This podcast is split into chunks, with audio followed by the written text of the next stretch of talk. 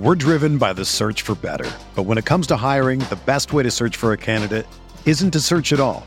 Don't search, match with Indeed. Indeed is your matching and hiring platform with over three hundred fifty million global monthly visitors, according to Indeed data, and a matching engine that helps you find quality candidates fast. Ditch the busy work. Use Indeed for scheduling, screening, and messaging so you can connect with candidates faster. Leveraging over one hundred forty million qualifications and preferences every day, Indeed's matching engine is constantly learning from your preferences. So the more you use Indeed, the better it gets. Join more than three point five million businesses worldwide that use Indeed to hire great talent fast. And listeners of this show will get a seventy-five dollars sponsored job credit to get your jobs more visibility at Indeed.com slash Blue Wire. Just go to Indeed.com slash Blue Wire right now and support our show by saying that you heard about Indeed on this podcast. That's Indeed.com slash Blue Wire. Terms and conditions apply. Need to hire? You need Indeed. This podcast episode is brought to you by Coors Light. These days, everything is go, go, go. It's nonstop hustle all the time. Work, friends, family expect you to be on twenty-four seven. Well, sometimes you just need to reach for a Coors Light because it's made to chill. Coors Light is cold lagered, cold filtered, and cold packaged. It's as crisp and refreshing as the Colorado Rockies. It is literally made to chill. Coors Light is the one I choose when I need to unwind. So when you want to hit reset, reach for the beer that's made to chill. Get Coors Light in the new look delivered straight to your door with Drizzly or Instacart. Celebrate responsibly. Coors Brewing Company, Golden, Colorado. Summer's slipping away, so grab hold of amazing at California's Great America before it's too late. Buy next year's season pass and get unlimited visits this year to experience rides, shows, and attractions. That includes incredible coasters, Boomerang Bay, and an amazing Peanuts-themed kids area. Get this special offer for as low as eleven payments of six dollars and fifty cents after an initial payment. Hurry to get the best price on the most fun you can have. Buy your twenty twenty season pass now at C A Great America dot com.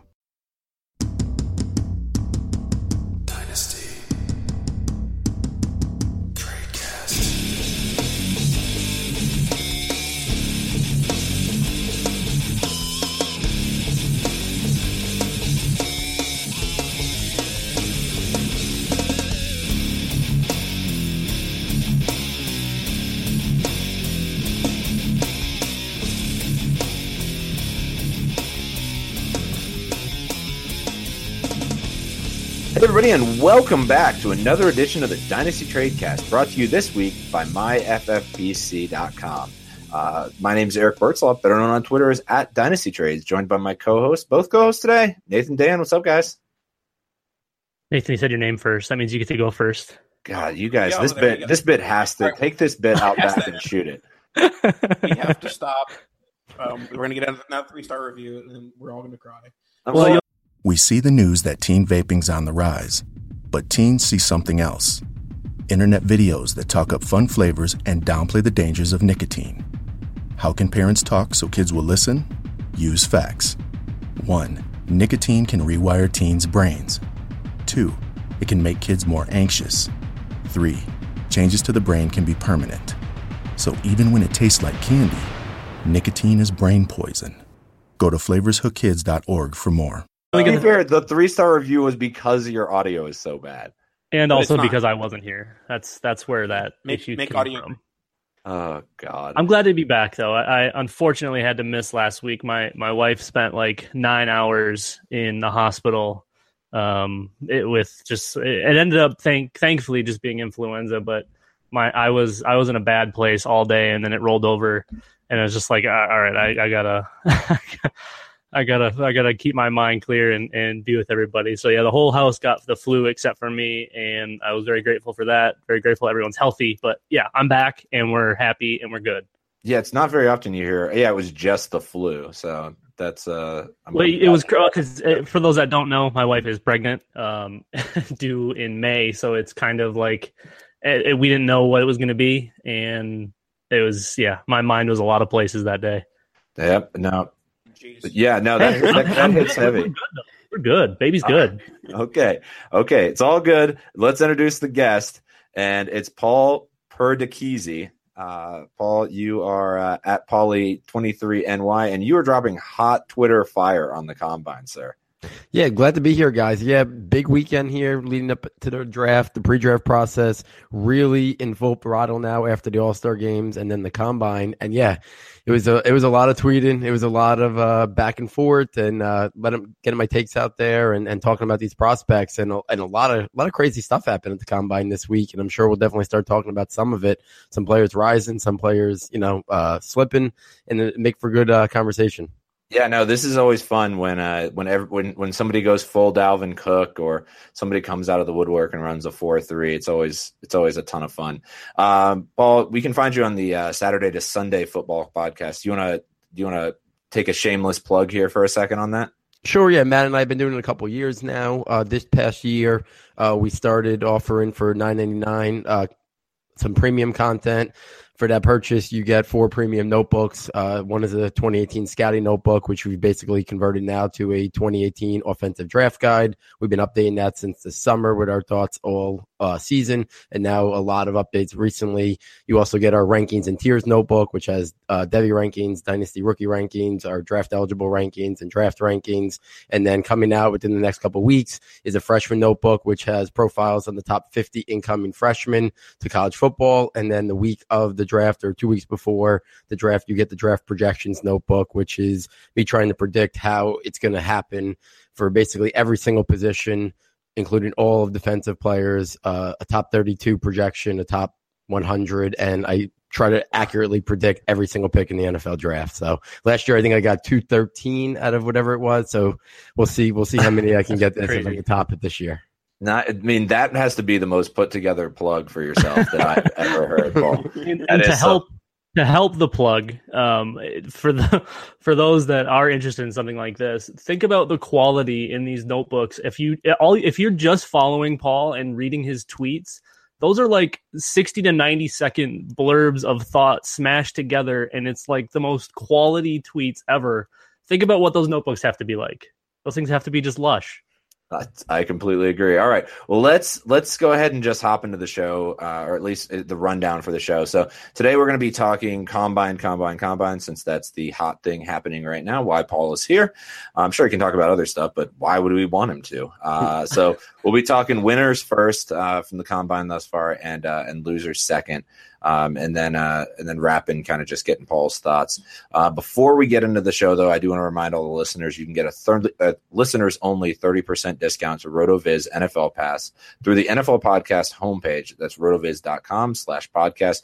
Your subscription gives you unlimited access to all of our N F L content, and it also supports the pod. So you can contact us via email. That's rotovizradio at gmail dot com, or slide into those Twitter D Ms. That's at rotovizradio on Twitter.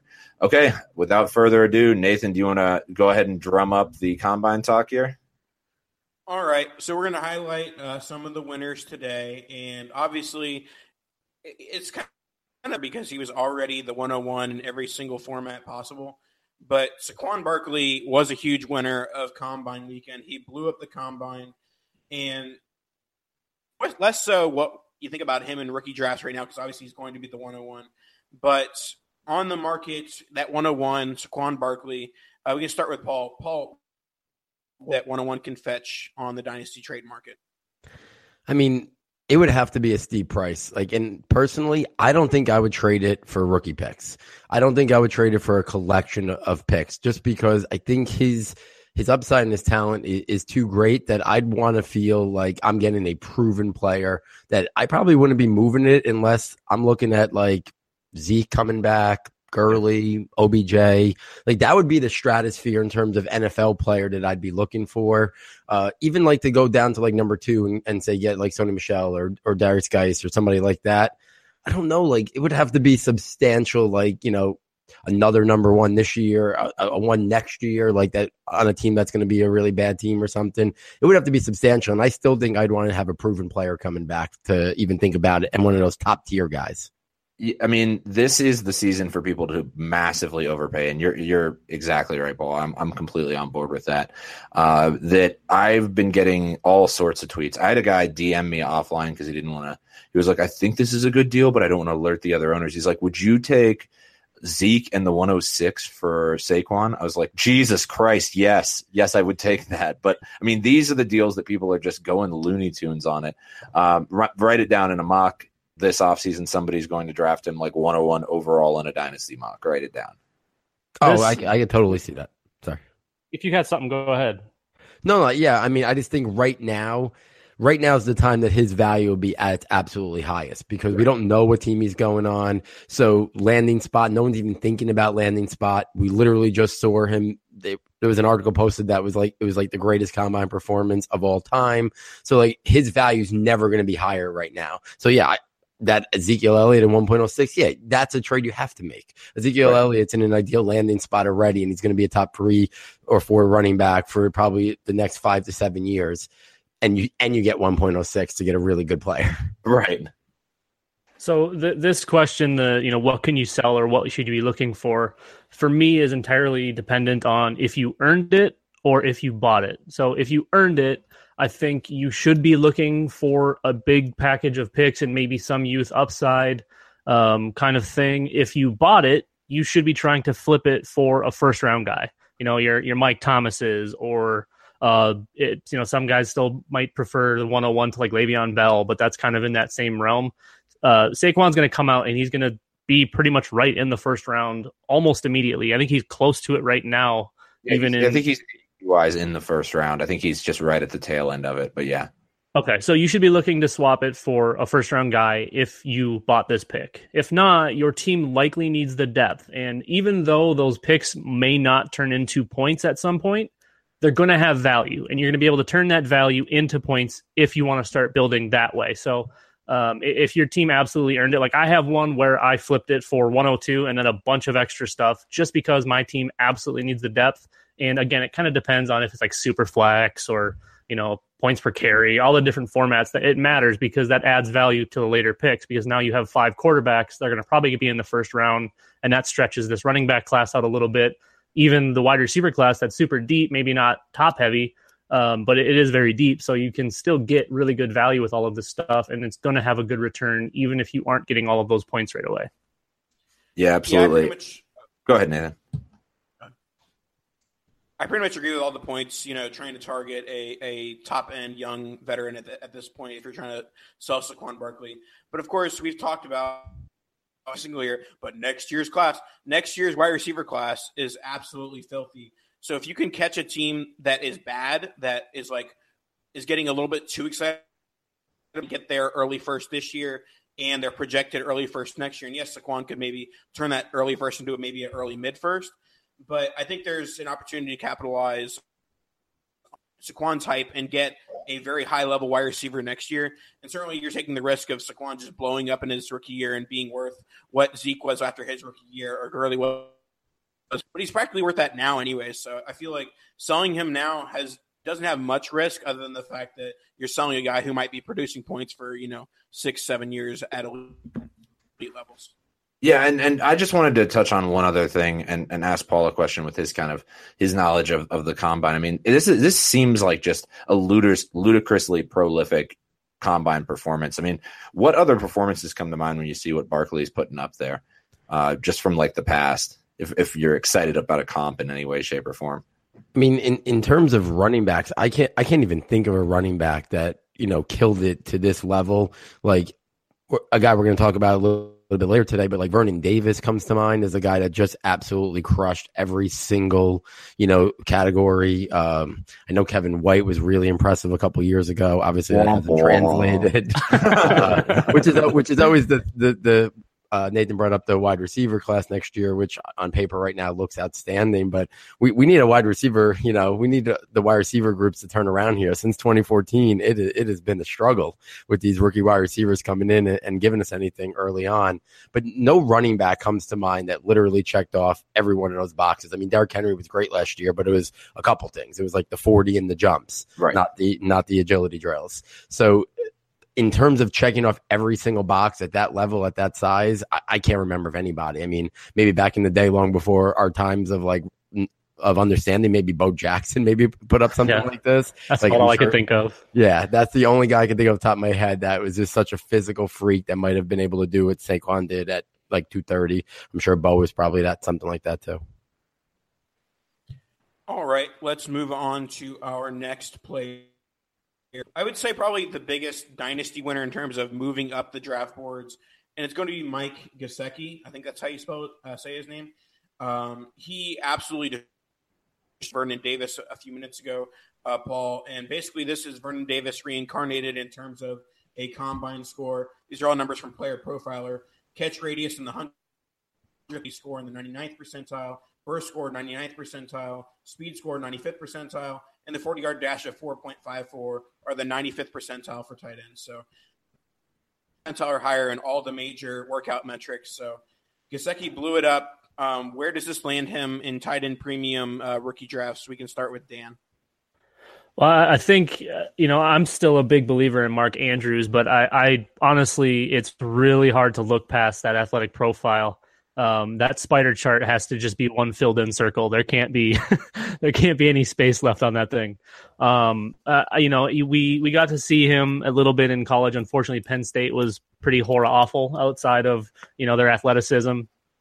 Um, but yeah, he's gotta be, he's, he's gotta be either tight end one or tight end two. And I really think he's going to be probably right after that, that mix of, of running the, you know, the kind of the high end running backs, but there's probably like six of those at this point. And I don't know that I'm ta- in tight end premium. I don't know that I'm taking a wide receiver over him. I'd consider uh, Sutton right now, but even then uh, in tight end premium, I really don't think you can look past him there. Obviously the quarterbacks might be in play too, if we're considering like a super flex league or whatever. Um, obviously we're just talking tight end premium, but yeah, he's, he's a freak. So as much as I like Gesicki, and I do, I, I mean, I had him basically third going into the combine. And then for now, I've flip-flopped him and uh, Dallas Goedert just because we didn't get a chance to see Goedert work out and test athletically. And for somebody coming from a smaller school, I was hoping to, to get a feel for his athleticism, you know, on a level playing field. So for me, I have Hayden Hurst actually still one, Gesicki two, and then Dallas Goedert three. And I kind of think back to last year. I mean, when you think about last year's elite tight ends between Evan Ingram, O J. Howard, David Njoku. Yep. I know I play in a couple tight end premium leagues. One is really super tight end premium, three points per reception. Wow. Another one was like one point seven five. And even in the three point, in the three point one, I, I think O J. Howard went fourth, and like then Evan Ingram went off the board at like six. In the one that was like one point seven five P P R points for tight end, Uh, Evan Ingram went off the board like seven or eight, and then I play in a couple of two tight end leagues, which are basically another way of making a tight end premium without bumping up that receiving stat. And Evan Ingram was going off the board in like that eight range or seven, eight as the first tight end. I have a hard time, even in tight end premium leagues, seeing Gesicki going off the board before uh, that eight, nine range. Uh, Dan mentioned before, I see a, a top six running back tier that. Now, maybe one of those guys doesn't land in an ideal landing spot, so maybe they get pushed down the board a little bit because you got to wait on them. But I, I think there's still at least five of those six running backs I would take before them, and then maybe you sprinkle in a wide receiver or two, whether it's Sutton, whether, you know, someone, you know, Calvin Ridley, D J Moore, guys we're going to talk about tonight, or other people that maybe land in perfect landing spots. So I'd probably say the earliest would be six, but I'd probably feel more comfortable in a tight end premium when we get to like that nine, eight, nine, ten range, because I'd still prefer the guys, some of the guys from last year. I mean, if we're talking not tight end premium, I mean, because well, let, let's let's do two things: one, not tight tight end premium, and and two, where are you anticipating him going in the N F L draft? Into the first round? He could he could sneak into the back end of round one. I still think he's more of a top ten picks in the sec or the, the first part of uh, night two or so the second round. It's I still think where he's going to go. Uh, I think some teams will still, you know, you got to use him straight out as a, as basically a receiver. Yeah. Uh, on the Saturday Sunday podcast, Matt during the Senior Bowl when he watched him compared him to Jimmy Graham. So we've been comping him to Jimmy Graham for a while, and then not even expecting him to test like this, especially in, in some of the agility drills. We knew he was going to jump out of the building and run a pretty good uh, forty for a straight line speed, but he could go, but he can't block at all. So it, he's got to be a team that knows how to use him.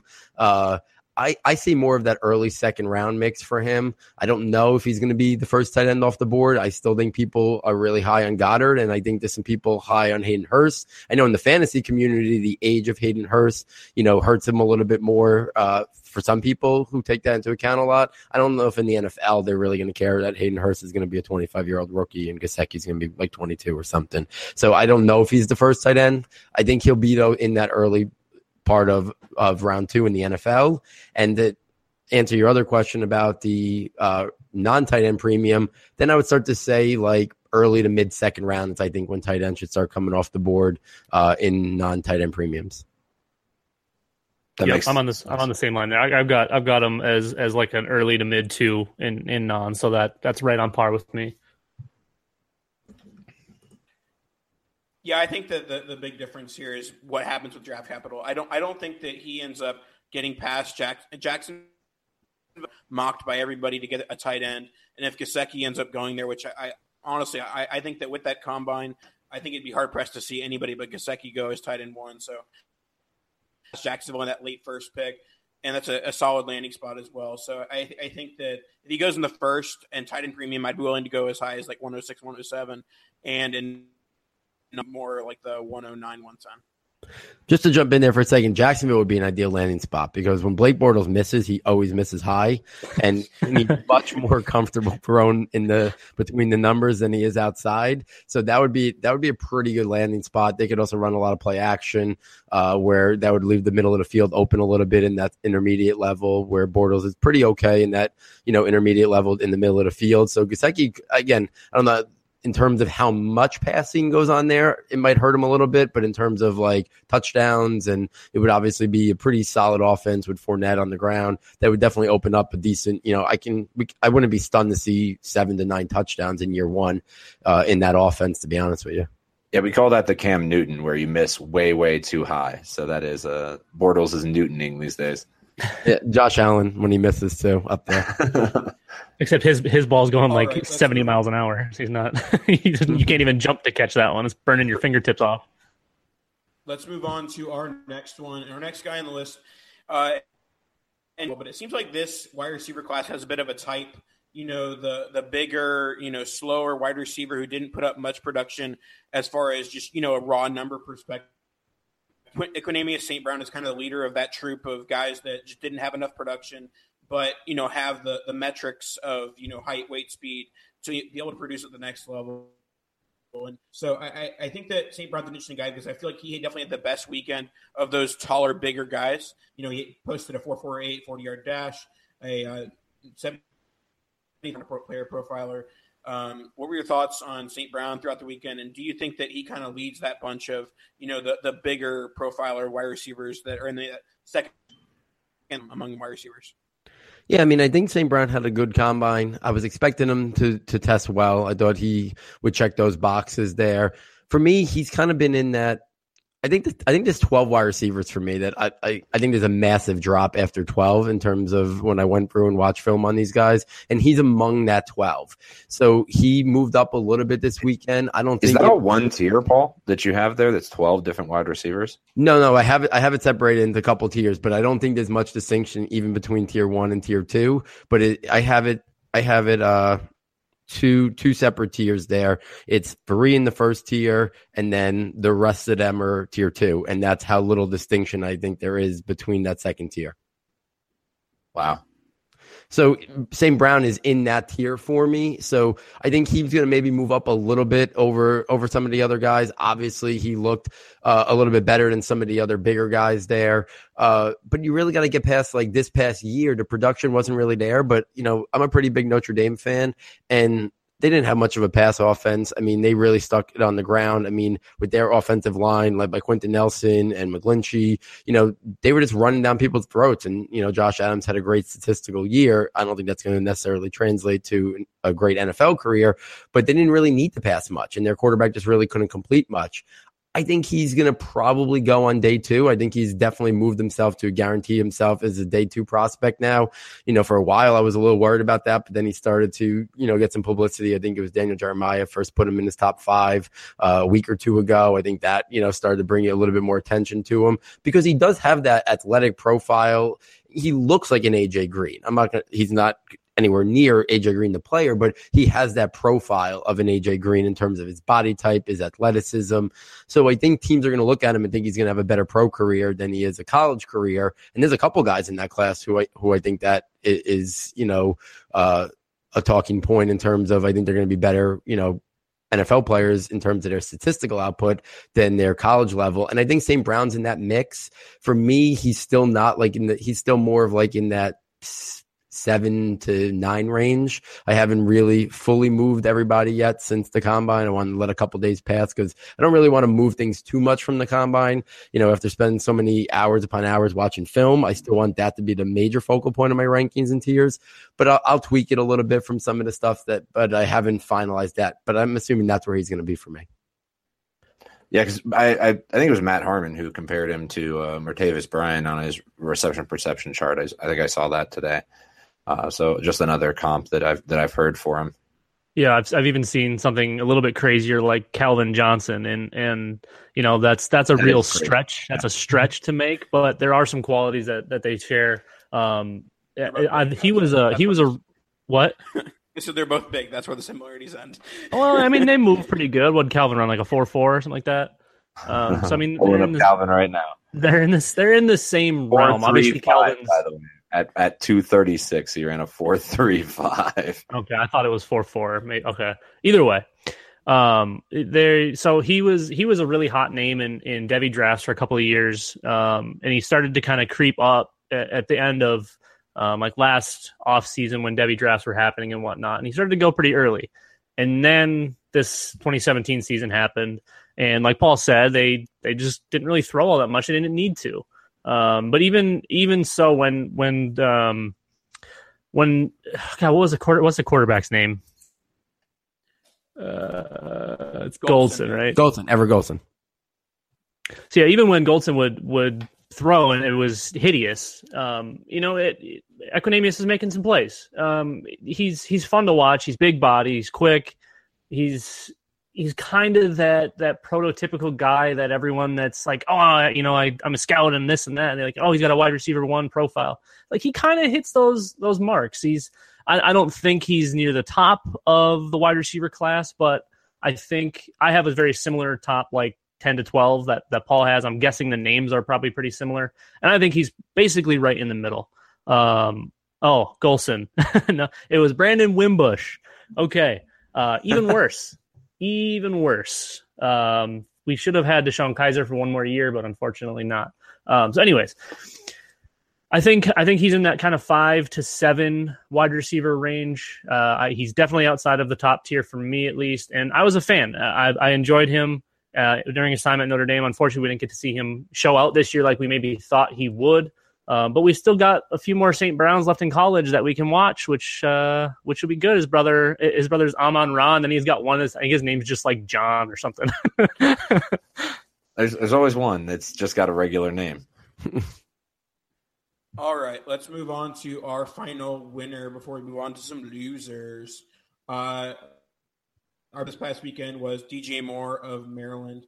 And the real question now, obviously, you talked about how deep the, the top two tiers are, Paul.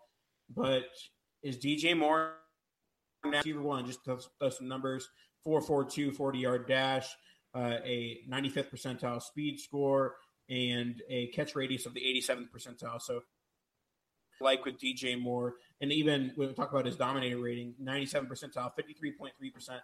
That basically means that he made up for half of the Maryland passing offense, which is absolutely.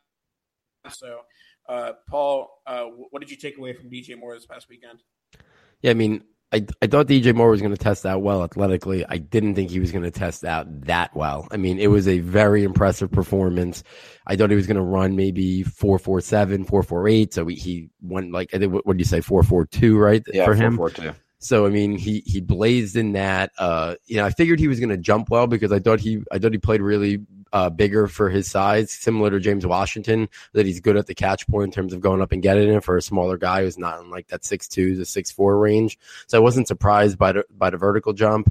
Uh, the broad jump was was even better than I expected, and then I expected him to do well in the agility drills. But there was a couple other guys I thought were actually. Uh, going to do a little bit better because he's even though he's he checked in at six feet and he was actually taller than his listed college height. He, he's got a little bit of bulk to him. He's not like one of those, like, you know, he, in college, he wasn't like one of those five eleven, one hundred eighty-five pound guys. And, and we'll be talking about one of those in, in a couple minutes, I think. But, you know, so I didn't think he, I thought he was going to do well in the agility drills in terms of the shuttle and the pre-cone, but I didn't think he was going to blow it up like that. So to answer your question, could he be in the mix to be wide receiver one? He won't be for me, but unless he lands in a perfect landing spot, but I can see him being in people's, you know, listen, people take a, put a lot of stake in this, and this wide receiver class have already set gone record and, and said earlier that it's very, it's a close group in terms of, I don't think there's a lot between tier one and tier two. And I've already said it goes twelve deep for me, that I think landing spot's going to be critical. So between how good he looked in, in at the combine and the pre-draft process, impacts a lot of people's minds, I think, especially in terms of fantasy. And then if he lands in the first round, then I think it's possible, if not top ten, top twelve picks of round two. And it's a team where, you know, he could quickly emerge and to be their wide receiver one or wide receiver two. I think it's very possible he could be in the mix to be wide receiver one. Uh, for me, he'd be a little bit further down the list unless the, the guys ahead of him really land in poor landing spots for me. And he lands in an ideal one. And I think landing spots will probably matter a lot. The way I have these guys ranked now probably will shuffle up pretty con- pretty considerably, especially to wide receivers, based on landing spots and immediate, you know, opportunity and, and room to grow and quarterback play. Uh, so I think it's possible, though. I, I really do. And that I would not have said before this weekend. Let me ask you, Paul, because I, I don't know much about D J Moore. It, can you give the listeners and myself uh, some knowledge as far as like who he's comp- com- or uh, comparison wise, who he uh, kind of reminds you of? To me, he reminded me a lot of Golden Tate because, again, Golden Tate's one of those guys that is not – he's a smaller guy, but he's got some bulk to him. He's got some physicality to him. He can go up and win at the catch point. Now, the Lions have really brought it back to, to a lot more shorter stuff with him. But if you remember when he played for the Seahawks, Golden Tate did stuff vertically down the field. He would win cont- in contested, you know, contested areas and make plays vertically. Now, for the Lions, the way their offense has been built, they've kind of had Marvin Jones to be more the vertical guy, and, and Golden Tate's been a lot closer to the line of scrimmage. But I kind of saw, I kind of saw that from him. Uh, I think he can play inside. I think he can play outside. Some people might say he, he he could be one of the best slot wide receivers in this in this class. I think he can definitely play on the outside as well because I do think he can get vertical and and make plays in the air. So that's who he reminded me of based on his body type and the flexibility and versatility to play inside and outside. Cool. Hot fire there. Nathan, you got anything? Nope. I, I, I uh, any thoughts from you on uh, Moore? Dan? Um, he's he's in my, my top tier. He's not my wide receiver one. Um, there was a lot of me that wanted to move him to that spot because of the weekend, but then I kind of thought back and, and remembered he doesn't really play with the speed that he showed in that forty. You know, he doesn't play that fast. He plays big. You know, what did we say he measured it at? Just over six feet? Yeah, it looks like six foot. Yeah, I mean, he he he plays like he's six three, six four. That that you mentioned his catch radius is what, eighty-seventh percentile, Nathan? Yes, eighty-seventh percentile catch radius. That's big time for a six footer. Um, that's that was what was probably most impressive to me, and and I saw those kinds of things when I watched him. I didn't I didn't see the blazing speed, so that that helps, but it. At the same time, it maybe it hurts because he's got the ability to do it. He just needs to find a place that's going to show him how to use that correctly. He's he doesn't he didn't use it correctly at Maryland. Um, so if he can add that combination of catch radius with that speed, um, I'm totally with Paul here on on he can work inside and out because of his ability to go up and get it at the catch point and his uh, what apparently turned into, you know, short range agility because he did so well in the agility drills. So. Um, you know, if, if somebody can figure out how to use those those skills and implement them, which I would certainly hope we would because we're talking about the N F L here. Um, but if, if it goes to a spot with, you know, kind of shoddy coaching, maybe we just kind of see what we saw, which isn't the end of the world because he's still going to be productive. Um, but I, I think he has a legitimate chance to end up being the wide receiver one in this class only if he goes to a favorable spot. All right. Thanks, Dan. Um, And then before we get into uh, telling the telling the listeners about our sponsor this week, Paul, did you have any other winners that you wanted to mention or felt like you uh, wanted to throw out there that uh, to put on everybody's radar here? Yeah, a couple guys real quick. Uh, one wide receiver, D J Chark from L S U. I mentioned before uh, some players who weren't great in college, but I think are going to be much better in the N F L. I think that's D J Chark. I I think he's one of – if not the best vertical wide receiver in this in this upcoming draft class. And then I was I was expecting them to run fast. I wasn't expecting them to run four three four. I wasn't expecting them to jump out of the building. You know, I think if it wasn't for D J Moore and how great he tested in every single event, I think D J Chark would be the guy we're talking about the most in terms of making the most rise. And then he didn't have a complete athletic picture, if I remember correctly, because I think he sat out the the the change of direction stuff, the the twenty uh, yard shuttle and the Paris cone. But I thought he was a big winner. Uh, and then the running backs, I think Kalen Balaj checked off what he needed to as well. I think he's an intriguing guy. I was recently on uh, the Daily Draft Pod with Elliot Chris talking about uh, Kalen Balaj, and I like his game a lot. And I thought he did what he had to do there, which was show athleticism for his size, because he's not a natural runner with great vision, but he's got really good to great athleticism for a man his size and great receiving ability. That if he lands in an ideal landing spot and team knows how to use him, he can make an impact right away as maybe his running develops a little bit, like we saw guys like Kenyon Drake. Uh, obviously, the max ceiling would be, you know, once upon a time, people thought David Johnson wasn't a natural runner and was going to maybe move to H-back or something like that when he first came out of college as well. Whoops. uh, Dan, did you have any other winners you wanted to mention before we move on? Um, yeah, somebody that I was ready to kind of completely write off, even though he had a pretty good college profile and, and you know, for a while he was kind of the hot name. Uh, Royce Freeman, he he did much better than I thought he was going to, and he, I kind of put him back onto my radar. I moved him way up in my running backs, um, and I was probably being a little bit unfair. Um, and I know our good friend Russell Clay was very excited to see him. I'm pretty sure he had his pants off all weekend. Um, so so I've got Royce Freeman moving up, and then the other one, which he was pretty high on everybody's boards as it was, but Rashad Penny, um, I didn't see that speed happening. He's such a smooth strider, and he and it's so much fun to watch him run. But um, the I, I think his his third down, you know, it, I don't want to call him a liability, but um, his his maybe let's say inability on third down kind of shied me away from him a little bit. But watching him hit that speed and watching him do well in drills, I, I moved him way up, and I even sent a tweet out like I don't care how how bad he is on third down or whatever, because he might actually be the worst pass pass blocker. Uh, running back I've ever watched, which is saying a lot because he's absolutely atrocious at it. I mean, it's bad. Uh, we didn't get to see him really catch any passes, so we can't really write that off quite yet. I'm sure we can. He he can learn how to do that a little bit better, but uh, yeah, he's somebody I moved way up, but just because of of how good he looked this week. What about uh, what about Nick Chubb? I feel like he kind of exploded on exploded this weekend too, and he, he and never, people have been really. He's, he's kind of been up and down with his injuries, I think. Right, the injury was the was the issue. He should have been always in those top three, four, but people were like, "Oh, he's not the same." This, that, the other thing. Sonny Michelle is the Georgia back you want. Meh. Um, what, why did why did Sonny Michelle go back to the nineteen twenties in the game? Because it's the wrong take. Sonny Michelle is very, very good, but Nick Chubb is is is and was an elite back, an elite college back. Um, the injury sucked, of course. And, you know, a lot of times guys don't return. We saw Todd Gurley do it, and we're about to see Nick Chubb do it. He should still be in that top top end part of the running back class. And I, you know, I, I probably had him move down a little bit after the injury, and I maybe didn't think he was going to be the same, but he he's absolutely ready for the N F L. All yeah, right. He had, a, he had a very good combo. Uh, Nick Chubb, we talk about the injury. He's one of those guys that he could have, before the injury, he could have had that Saquon Barkley type combine.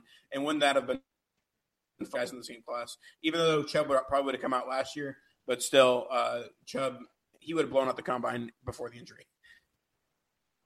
Okay. Well, well, I think now let's pivot and uh, talk about losers. But first, uh, let me tell you guys about our sponsor for this episode, uh, the Fantasy Football Players Championship.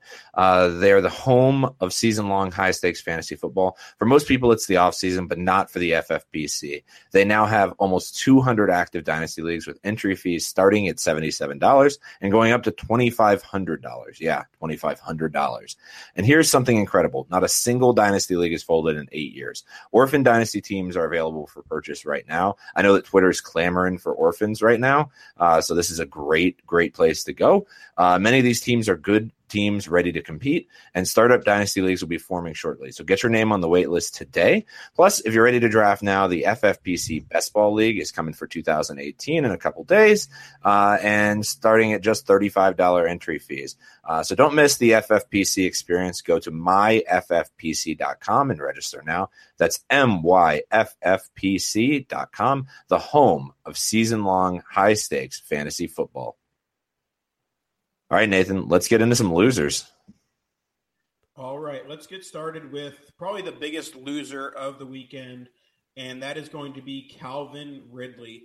Ridley, a guy who's going to go in the first round of the N F L draft, possibly the wide receiver one, but he did have a poor weekend. He did run a four four three forty to get the eighty-sixth percentile, so the four went wrong. It was more the measurables of his catch radius, measuring it at the twenty-first percentile, in his burst score ending up at the second percentile.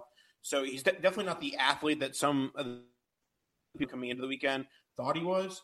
Um, so, Paul, I know that you said that this is the example of this year's Dalvin Cook several times on Twitter. So your weekend for Calvin Ridley? Yeah, so obviously it didn't live up to, I think, what people were expecting it to. But I'm going to I'm gonna put it on the side as well. I understand people are going to classify him as a loser. To me, it didn't change that much about him. It, it really didn't. He's still my wide receiver one. If I was an N F L team and I needed to pick a wide receiver, I never thought he was a top fifteen pick. I, I always thought the Bears talk and the Ravens talk was, was too over the top. It was just like last year. All Burrito's wide receivers got pushed up way too early. Uh, Matt and I were on record saying we all thought they were picks that should have been in the twenties, similar to the year before when Coleman and Doxson and Treadwell and all those guys were in the twenties. And I thought maybe people were pushing up Ridley too high because that's what people do when they need a wide receiver to fill a need. And we saw it last year happen. So I was impressed with the forty, but that was just checking a box that we assumed he was going to run. Uh, I don't really care too much about the the jumps per, per se. I was stunned about the change of direction. I think he... Correct me if I'm wrong. I don't have it in front of me. One of them was was really horrendous. Was it the twenty? The twenty-yard shuttle was really horrendous, and the free cone was like average or adequate. I don't have those scores in front of me, but I, I do have his agility score is a thirty-ninth percentile, burst score second percentile. Obviously, it has a lot to do with uh, height, weight, speed is sixtieth percentile. So I'm guessing yes, the the three cone and the twenty-yard shuttle and things like that are where his agility and burst score uh, were subpar. Yeah, so yeah, and one of them was really bad. Like one of them was one of the worst at the combine, which is just baffling. Uh, and he obviously came in pretty light, which the, the measurements came out a day or two before. You know, so I think he came in at like one eighty-nine or something, which is a little bit light. Uh, I'm not going to overreact to it. I, I overreacted a little bit last year, and, and I'm, you know, I I was a huge fan of Dalvin Cook, but I was I was really stunned at how poorly he did, you know, last year at the combine. And again, it was mostly because he didn't. I don't even think he did. All the, he did some of the jumps, and then he really tested poor in the in the change of direction stuff as well. And I remember thinking to myself, "Wow, that that's really stunning." And he probably was going to fall in the second round anyway because of the character stuff and the off the field stuff. But there was a lot of people that were really concerned about that. And to me, as soon as Cook got on the N F L field, we sort of Cook that we knew and were accustomed to watching right. at Florida State. And I kind of think that's the same thing with Ridley. I think if Ridley was at a different, you know, a different program that really utilized the passing game and didn't have so many great players and just pound the rock and play great defense, so their offense wasn't asked to bail him out of games too often, I think he would have put up monster stats. Like you, were, you, you ran off before D J Moore's like percentage of the Maryland offense. I have no doubt that that Calvin Ridley could have done that if he was in different places. I just think he's so smooth. I think he's far and away, and I don't even think it's that close in terms of natural route running ability in this draft class. I think he's gonna. I think he's gonna be able to get open pretty easily. I'm not worried about him now not being able to create space because of those change of direction drills. I think on the football field he does that. I think he's got good hands. I know his field work wasn't even great. Yes, the other, yes uh, on Saturday as well. Uh, it was a bad day. I think he'll. I think he'll probably test a lot better at the Alabama Pro Day, but to be honest with you, it's quick. It's this week. So uh, I believe it's this week. It, it comes really fast. So it's not like he's got a lot of time to get back to the drawing board to train for those. But I'm I'm less worried about him than I think some people. I refuse to believe what I saw on film over over his career in college wasn't the real Calvin Ridley. I just think it was a bad day, or maybe he's just not a great tester. He wasn't really focusing on them in his, his pre-draft process there. I still think he's going to be uh, the best wide receiver from this class. Can I ask you a general question, Paul? And and, sure. I, and you, you touched on it, and and I, it's something that I, I struggle with, and it, and it's the quantifying uh, a poor combine with still college production on film, because I think I think I think many many many many of the Dynasty Twitter fell into the trap on Cook last year, um, and now it's happening um, again. And I think there's probably one one a year that kind of just flop at the combine. Is there a way that you kind of quantify to say, okay, this? This player, it was so good in college and was so transcendent that I just don't believe what the combine's telling me. Yeah, I, I mean, I I think for each person, it's it's a more specific example. Like, I really like to use the combine as tiebreakers. Like, when I have three or four guys, like, I'm going to use it a little bit for tiebreakers in that second wide receiver tier, where I had guys like, you know, Equanimeous Saint Brown and Deion Kane and Dante Pettis, even though we didn't get a chance to see him test yet. I'll use it there, or in the big wide receivers, the Simi Cobbs, Allen Lazard, Jalil Scott's of the world. I'll use the combine a lot to help me sort those guys out who are really close. But when but when somebody's so far off what I see, I, I'll go back and watch more film. Like, obviously, the combine just happened, so I haven't had a chance.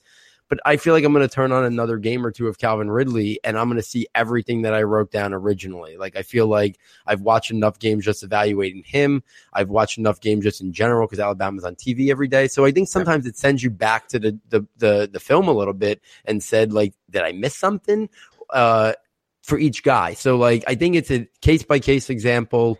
Uh, Ridley's a guy who I don't think I'm going to change my tune on. Just like last year, you know, I got a little bit concerned with Dalvin Cook. Uh, but then I was like, you know what? I've watched just about every Florida State game that he's played, and he's great. Like, so why am I worried about this? When he gets on the football field, his play speed and his change of direction on the field is excellent, and his burst and acceleration, all that's how he's going to win at the N F L. And maybe he's not going to make people miss. Like, I think that for a while, people thought Dalvin Cook was more like LaShawn McCoy in terms of his cutting ability, yeah. but that was never really his game. He was all about explosion and burst, getting to the edge that way, than like making people miss. And then Calvin Ridley's the same way in terms of he's going to make people. He's going to create space. He's going to get. He's going to find uh, soft coverage and, and find the spots and zones. And I think he's going to be hard for people to stay with. I mean, the easy comp is Antonio Brown. Once upon a time, tested really poorly too. You know, and I think he's going to win similar ways like that. Obviously, the odds of him becoming Antonio Brown are slim. All right, you heard it first here. He's Antonio Brown. Mark it down, Hall of Fame. um, just just for a little bit of clarity on the drills, uh, the three cone was the sixty-first percentile, and the shuttle was ninth percentile. So um, there you have those scores.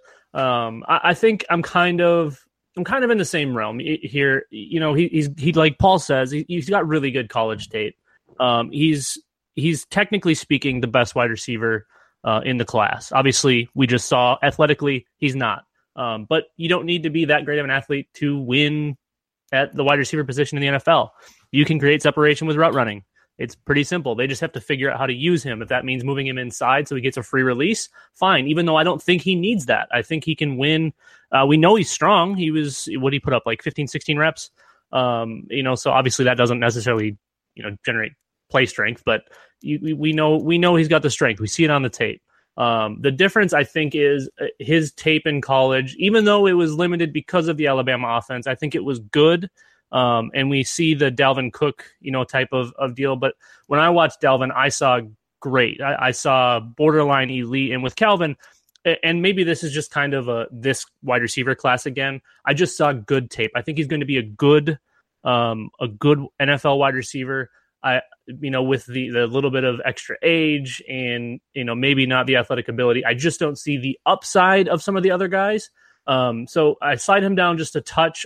I didn't slide him down a touch this weekend. He's in the exact same spot I had him, um, just because that's who he is. You know, he, he's going to beat you technically. He, he's he's going to do it that way. That's just the only way he can win, honestly. And, and it makes the most sense. He's great at catch catching the ball. He's a great route runner, and that's where he's going to need to win.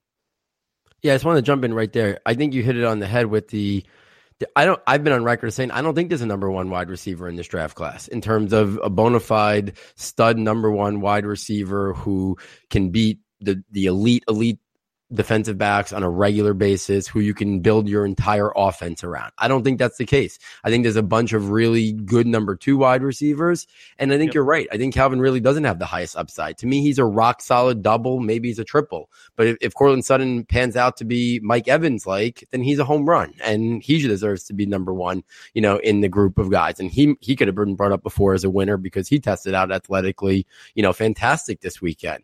Uh, so it, it, it's kind of what you're looking for. You look for the guy who could maybe Equanimeous Saint Brown, like you mentioned before. He's got the profile that maybe he can be an N F L wide receiver one if it all comes together. I just think Calvin Ridley, I know worst case scenario, I think he's a better version of Jarvis Landry. Like that's night. I think he's a ninety catch guy, you know, book it if he's in an offense that passes enough. It's the ultimate, it's the ultimate struggle between collecting pretty, pretty chess pieces and having the chess pieces that win. Um, it's it's a floor versus ceiling play, and and normally for me, I'm a I'm a floor guy. I'd much rather have that built-in sustainability. Um, but when it comes to some rookie picks, there's going to be guys that I just I'm going to prefer that upside just because of where the potential could be. Um, he's still not going to slide down my board at all. He's still in the first round. He's he's in that top tier of wide receivers. Um, we just I want to I want to see him at his pro day because, like Paul said, I think he maybe just had a bad day. Um, and that it's a lot of pressure. We saw Mike Thomas have a bad day, and look at Mike Thomas. He's doing all right. All right, let's move on to our next one. Our next loser is going to be Mark Walton, Miami running back, at only two hundred pounds. And so prior to the combine, I think he was kind of in that conversation, maybe slightly below the, the Ronald Jones, Sonny Michelles of the world. How does this combine, especially that, that that speed at that, you know, low of a weight, uh, Paul, what do you take away from Mark Walton? Where do you think he ends up going in rookie drafts now that he's not quite thought he was? I'm not saying he was going to run like a four three five, but I think that at least prior to the combine, I was expecting more like a, a high four fours or, or low four fives. Yeah, I mean, I think the spot right there, I think most people thought he was going to be in that four four five to four four nine range. And I think, and him more than anybody, he really might have not been ready. I mean, this is a guy who suffered a really serious injury, missed the, I think he missed the whole second half of the season, correct? If someone knows that, you correct me if I'm wrong, but I know he missed a good portion of the season. It's possible that he wasn't completely back, but he kind of wanted to put himself out there as kind of don't forget about me. I'm he- I'm here. And maybe he wasn't completely, you know, one hundred percent where he should be, because on tape, he looks a lot faster than a four six guy. I mean, there's plenty of tape of him, you know, taking it to the house where he looks like he's moving. So I never, you know, he's a guy who I liked. I've o- I always kind of had him in that, you know, where I had Nyheim Hines, where I had John Kelly. That was kind of always the mix where I had uh, Mark Walton. He wasn't in my top two tiers. He was somewhere in the middle of that third tier for me. Uh, you know, where John Kelly, Hines, a little bit below Balaj and Penny for me. I'm going to kind of keep him there. I don't think I might move up Chase Edmonds and Bo Scarborough a little bit because they really had nice weekends in terms of their athletic profiling. Uh, and I kind of wait and might take a little bit of a wait and see approach and see if Walton improves those numbers. But I, he, he's kind of like, to me, he's going to be like a Tevin Coleman type player, I think, at the N F L level. I thought he had more agility in terms of change of direction stuff, but I thought he's going to be more of a change of pace guy, use him out of the backfield, but had that explosion that can make, you know, make some big plays. Never a guy who I thought was going to be a workhorse or a bell cow. So obviously those numbers hurt him when when that's what he was supposed to be. Uh, so I think right now I would probably say late second round, and if, you know, late second round. And if he doesn't land in a good spot, I think he could probably fall into the third round of rookie drafts, because I think we're probably looking at a fourth round pick right now in terms of his N F L stock. And I think, you know, once you get to the third day, It, you, you better be really careful about, you you know, draft stock matters a lot. And sometimes I think every year people in rookie drafts sometimes fall in love with guys, and they love they fall in love with situation, but they don't take into account how much draft capital matters in terms of the longevity and the the leash that these guys have and how many opportunities. It's I always I always say it because I fell into the trap years ago, the Tre Mason effect. I went out and bought him in every single league after his rookie year, only to see them then draft Todd Gurley and then Tre Mason's uh, basically career end uh, from that, and then off the field stuff. How how how much did you scream when the Rams made that draft pick? Like, oh, just must have freaked out. I think well, everybody did. not only did I freak out because of that, I also freaked out because the pick before, I'm sure you guys know, I'm a, a diehard Giants fan.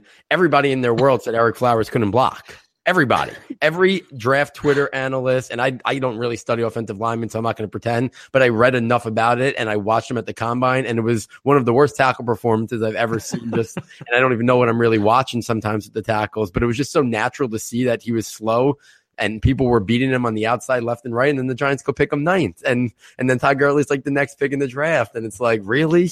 And then and then only for them, all my Tre Mason shares to go out the window, and the Giants to get stuck with a stiff tackle that couldn't block anybody.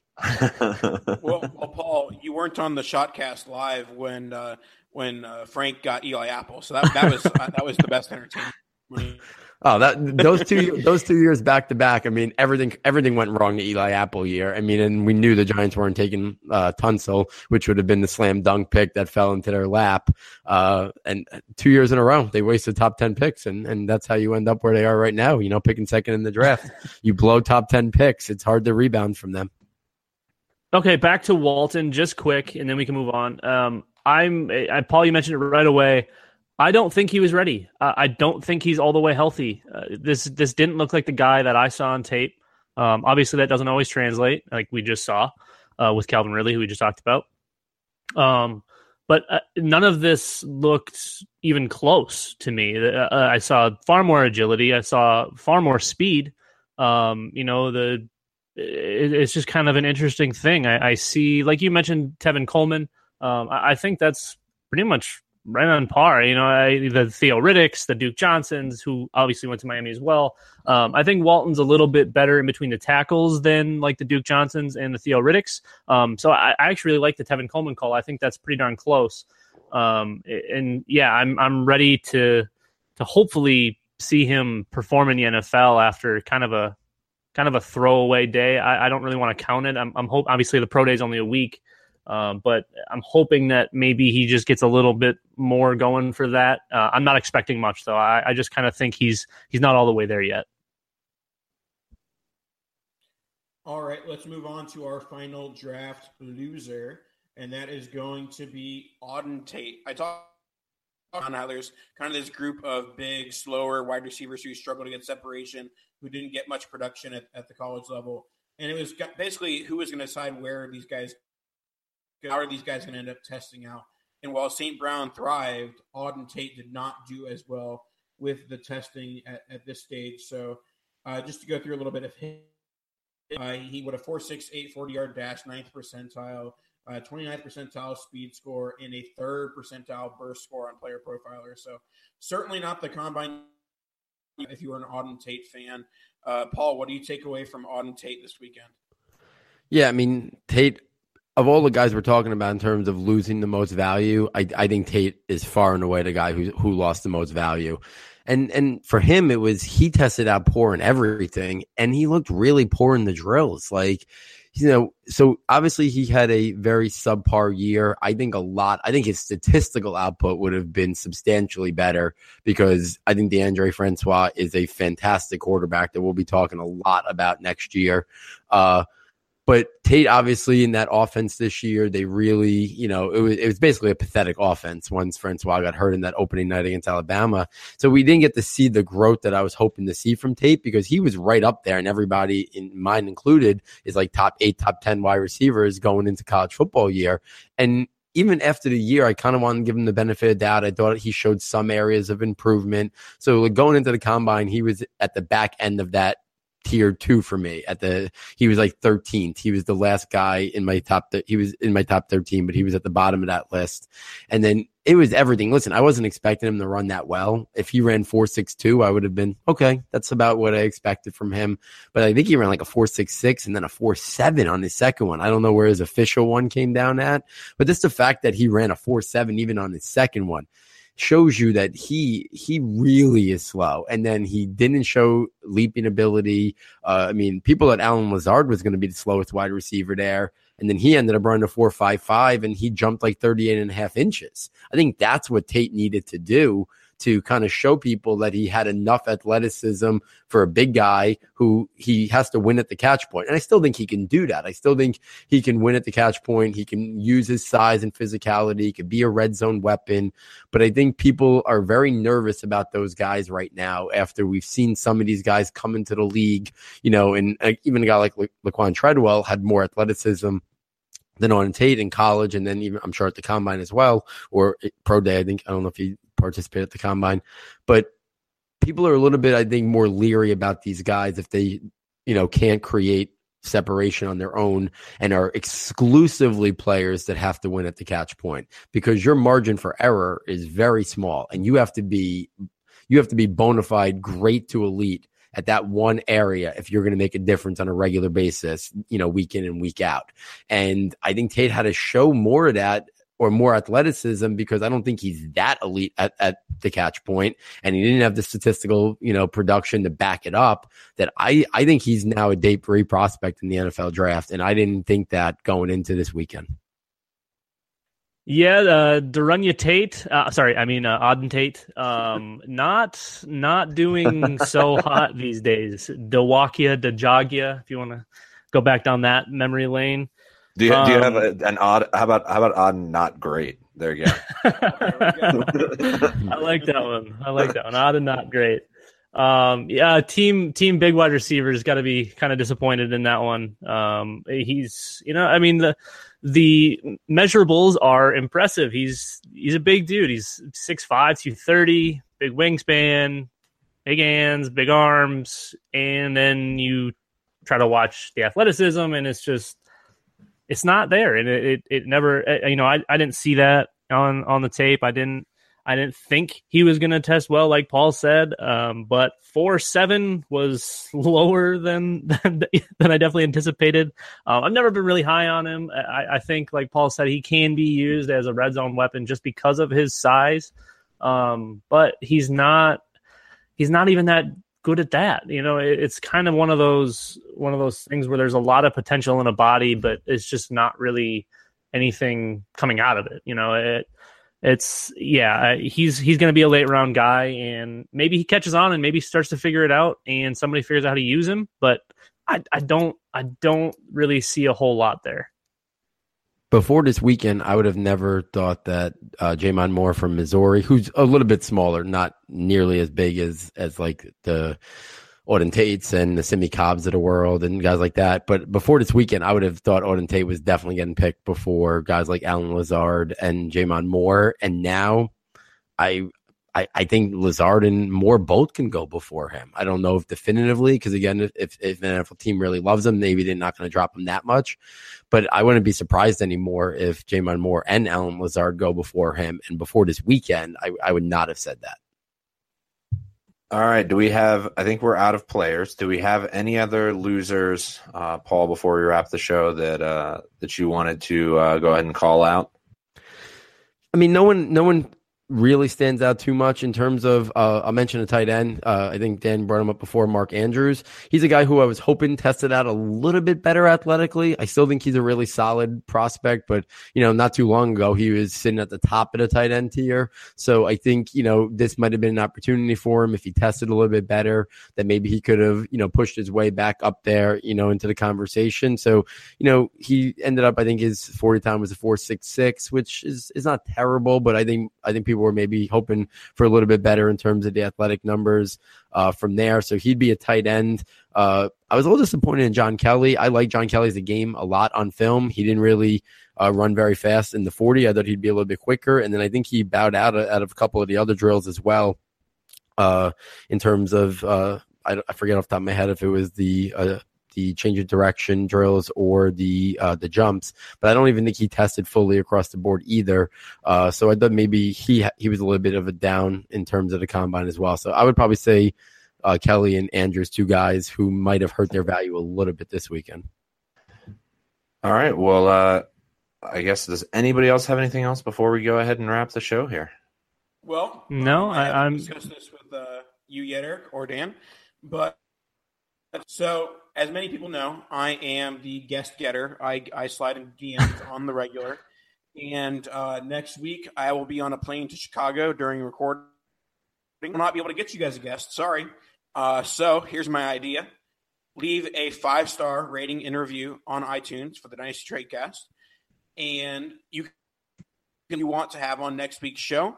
And basically we'll look at the reviews uh, maybe Thursday, Friday, and Dan and or Eric can slide into D Ms of those requests, rating reviews, and who you want as a guest for next week's show. I've been known All right. to slide in some D Ms. Yeah, I don't doubt that, Dan. Uh, well, spe- spe- speaking of uh, speaking of guests, uh, we just had an awesome one. Thanks, thanks, Paul, for coming on the show. Uh, make sure you follow Paul on Twitter. That's at Pauly. That's uh, I E in the Pauly there. Uh, two three N Y. Um, and uh, make sure you check him out on his podcast, The Saturday to Sunday, and uh, Saturday to Sunday Football dot com. Uh, that's that was awesome having you on, and uh, I know I personally learned a lot. So selfishly, it was a great show. Well, thank you guys for having me on. It was a pleasure. Uh, again, uh, Combine, one of my passions each year, one of my favorite weekends of the year. So it was great to uh, come on and uh, talk about it with you guys. Heck yeah. All right. Well, uh, as Nathan said, make sure you go rate and review the show. Leave five-star ratings and reviews. Uh, this week, if you leave a guest that you want to hear, we'll uh, we'll try to get who that is. I make no promises that uh, these that any high-profile guests actually follow me on Twitter, so I'm not sure I can slide into any D Ms in that case. I'm rather charming. I'll get one. Yeah, no, you've got, yeah, you, yeah, you're a little snake. I see that. I see that. I see charming that. Like a snake. Charming like a snake. Uh, all right. Well, for Nathan, Dan, uh, and uh, and Paul, it has been a pleasure, and uh, we'll catch up with you guys next week.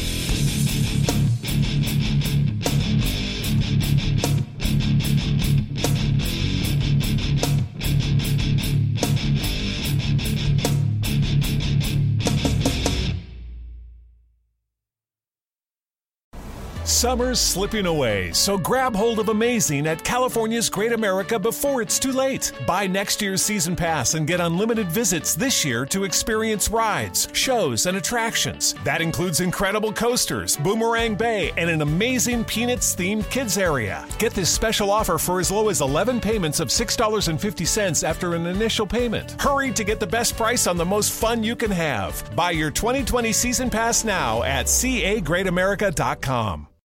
Summer's slipping away, so grab hold of amazing at California's Great America before it's too late. Buy next year's season pass and get unlimited visits this year to experience rides, shows, and attractions. That includes incredible coasters, Boomerang Bay, and an amazing Peanuts-themed kids area. Get this special offer for as low as eleven payments of six dollars and fifty cents after an initial payment. Hurry to get the best price on the most fun you can have. Buy your twenty twenty season pass now at C A Great America dot com. I have PenFed, that's a fact. I have PenFed, that's a fact. My credit card purchases get me cash back. My credit card purchases get me cash back. No one else gets these rewards. Sergeant, that is just plain untrue. What in tarnation? Sir, PenFed's PowerCash Rewards Card isn't just for military members. Anyone can get cash back on all purchases. Ah, figgins! You've ruined my favorite song. PenFed Credit Union. Visit PenFed.org slash PowerCash. To receive any advertised product, you must become a member of PenFed, insured by N C U A. Whether you're a world-class athlete or a podcaster like me, we all understand the importance of mental and physical well-being and proper recovery for top-notch performance. That's why I'm excited that Unified Healing is sponsoring podcasts on the Blue Wire Network. Unified Healing is a new and super innovative global network of wellness centers powered by Energy Enhancement System, or E E System. If you haven't heard of the E E System yet, then you'll want to listen up. This technology promotes wellness, deep relaxation, purification, and rejuvenation.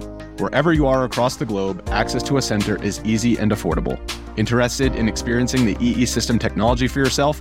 Go to unifiedhealing.com slash bluewire to learn more and find a center near you. That's unified, U N I F Y D, healing.com slash bluewire. No material or testimonials on the Unified Healing website are intended to be viewed as medical advice or a substitute for professional medical advice, diagnosis, or treatment. Always seek the advice of your physician or other qualified healthcare provider with any questions you may have regarding a medical condition or treatment and before undertaking a new healthcare regimen, including E E System.